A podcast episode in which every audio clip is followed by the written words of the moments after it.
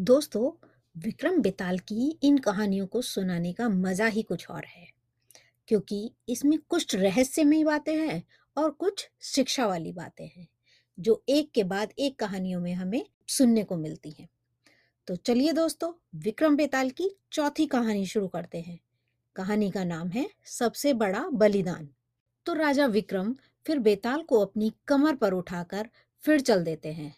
और हमेशा की तरह बेताल फिर कहानी सुनाना शुरू करता है। तो कहानी कुछ इस प्रकार है। बहुत पहले महाबलीपुर में एक धनी व्यापारी रहता था। उसकी पुत्री बहुत ही सुंदर थी। उसकी पुत्री का नाम मधुबाला था। एक बार उसकी बेटी किसी कार्य के लिए बाहर गई। वहाँ उसकी मुलाकात एक नौजवान से हुई, जिसका नाम विश्वास था।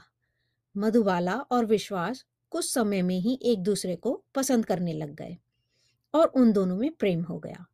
मधुबाला और विश्वास दोनों ने विवाह करने का निश्चय किया।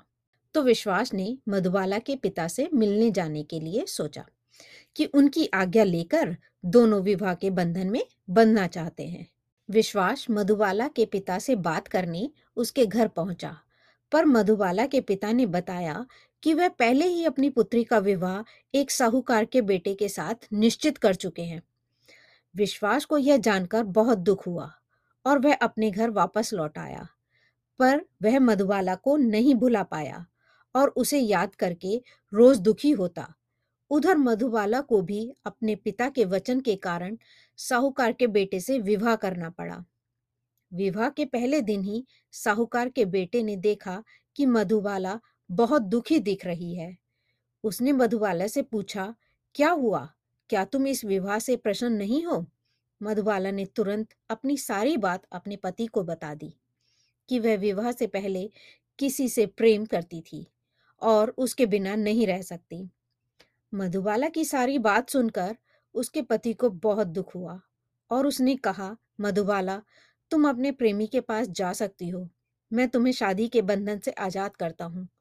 मधुबाला विवाह के जोड़े में और सभी गहनों के साथ विश्वास के घर की ओर चल दी। रास्ते में उसे एक चोर मिला, जो मधुबाला के गहने देखकर मधुबाला को रोककर उसके गहने लेना चाहता था। चोर ने उसे रोका और गहने उतारने के लिए कहा।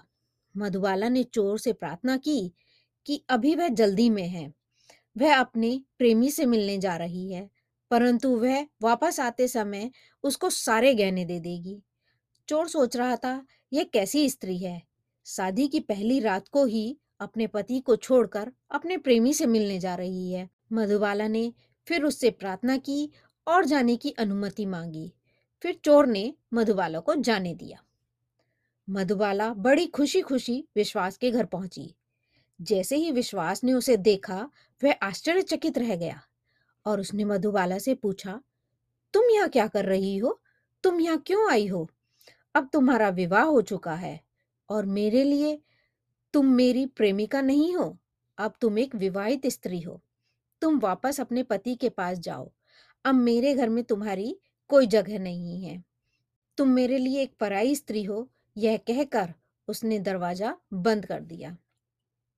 मधुबाला रोते हुए वहाँ से लौटी। तो रास्ते में वह चोर उसे फिर मिला। मधुवाला के वादे के अनुसार उसने अपने गहने उतार कर चोर को देने लगी। चोर ने उसके रोने का कारण पूछा कि तुम क्यों रो रही हो? तुम तो अपने प्रेमी से मिलने गई थी और जाते समय तुम बहुत खुश दिखाई दे रही थी। मधुबाला ने उसे सारी कहानी बताई। चोर को यह सुनकर बहुत दुख हुआ और उसने मधुबाला के गहने नहीं लिए और उसे वहाँ से जाने दिया।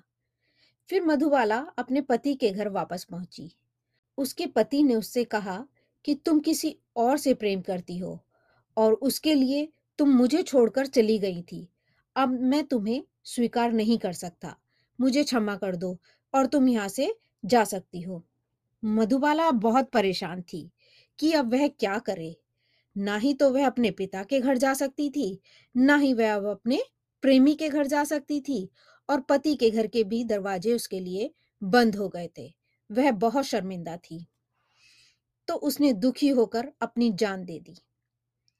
यहाँ यह कहानी सुना कर बेताल रुक गया और राजा से पूछा, राजन, आपके विचार में सबसे बड़ा बलिदान किसका था? उसके पति का या प्रेमी का या चोर का? राजा ने उत्तर दिया, उसके पति ने उसे घर में वापस रखने से मना किया, क्योंकि वह अब मधुबाला पर भरोसा नहीं कर सकता था, कि वह उसका जीवन भर साथ निभाएगी या नहीं।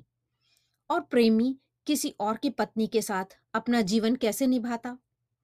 तो बेताल, बलिदान तो चोर ने दिया है, क्योंकि उसे तो चोरी करने से मतलब था। परंतु मधुबाला की कहानी सुनकर चोर को उस पर दया आई और उसने गहने नहीं लिए। और उसे वहाँ से जाने दिया। इसलिए सबसे बड़ा बलिदान चोर का है। बेताल ने कहा, राजन, आप बहुत ही बुद्धिमान हैं।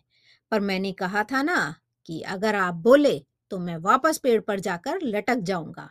इसलिए अब तुम बोले हो तो मैं चला। विक्रमादित्य फिर वापस बेताल को लेने चल पड़े। तो दोस्तों, यह कहानी यहीं समाप्त होती है।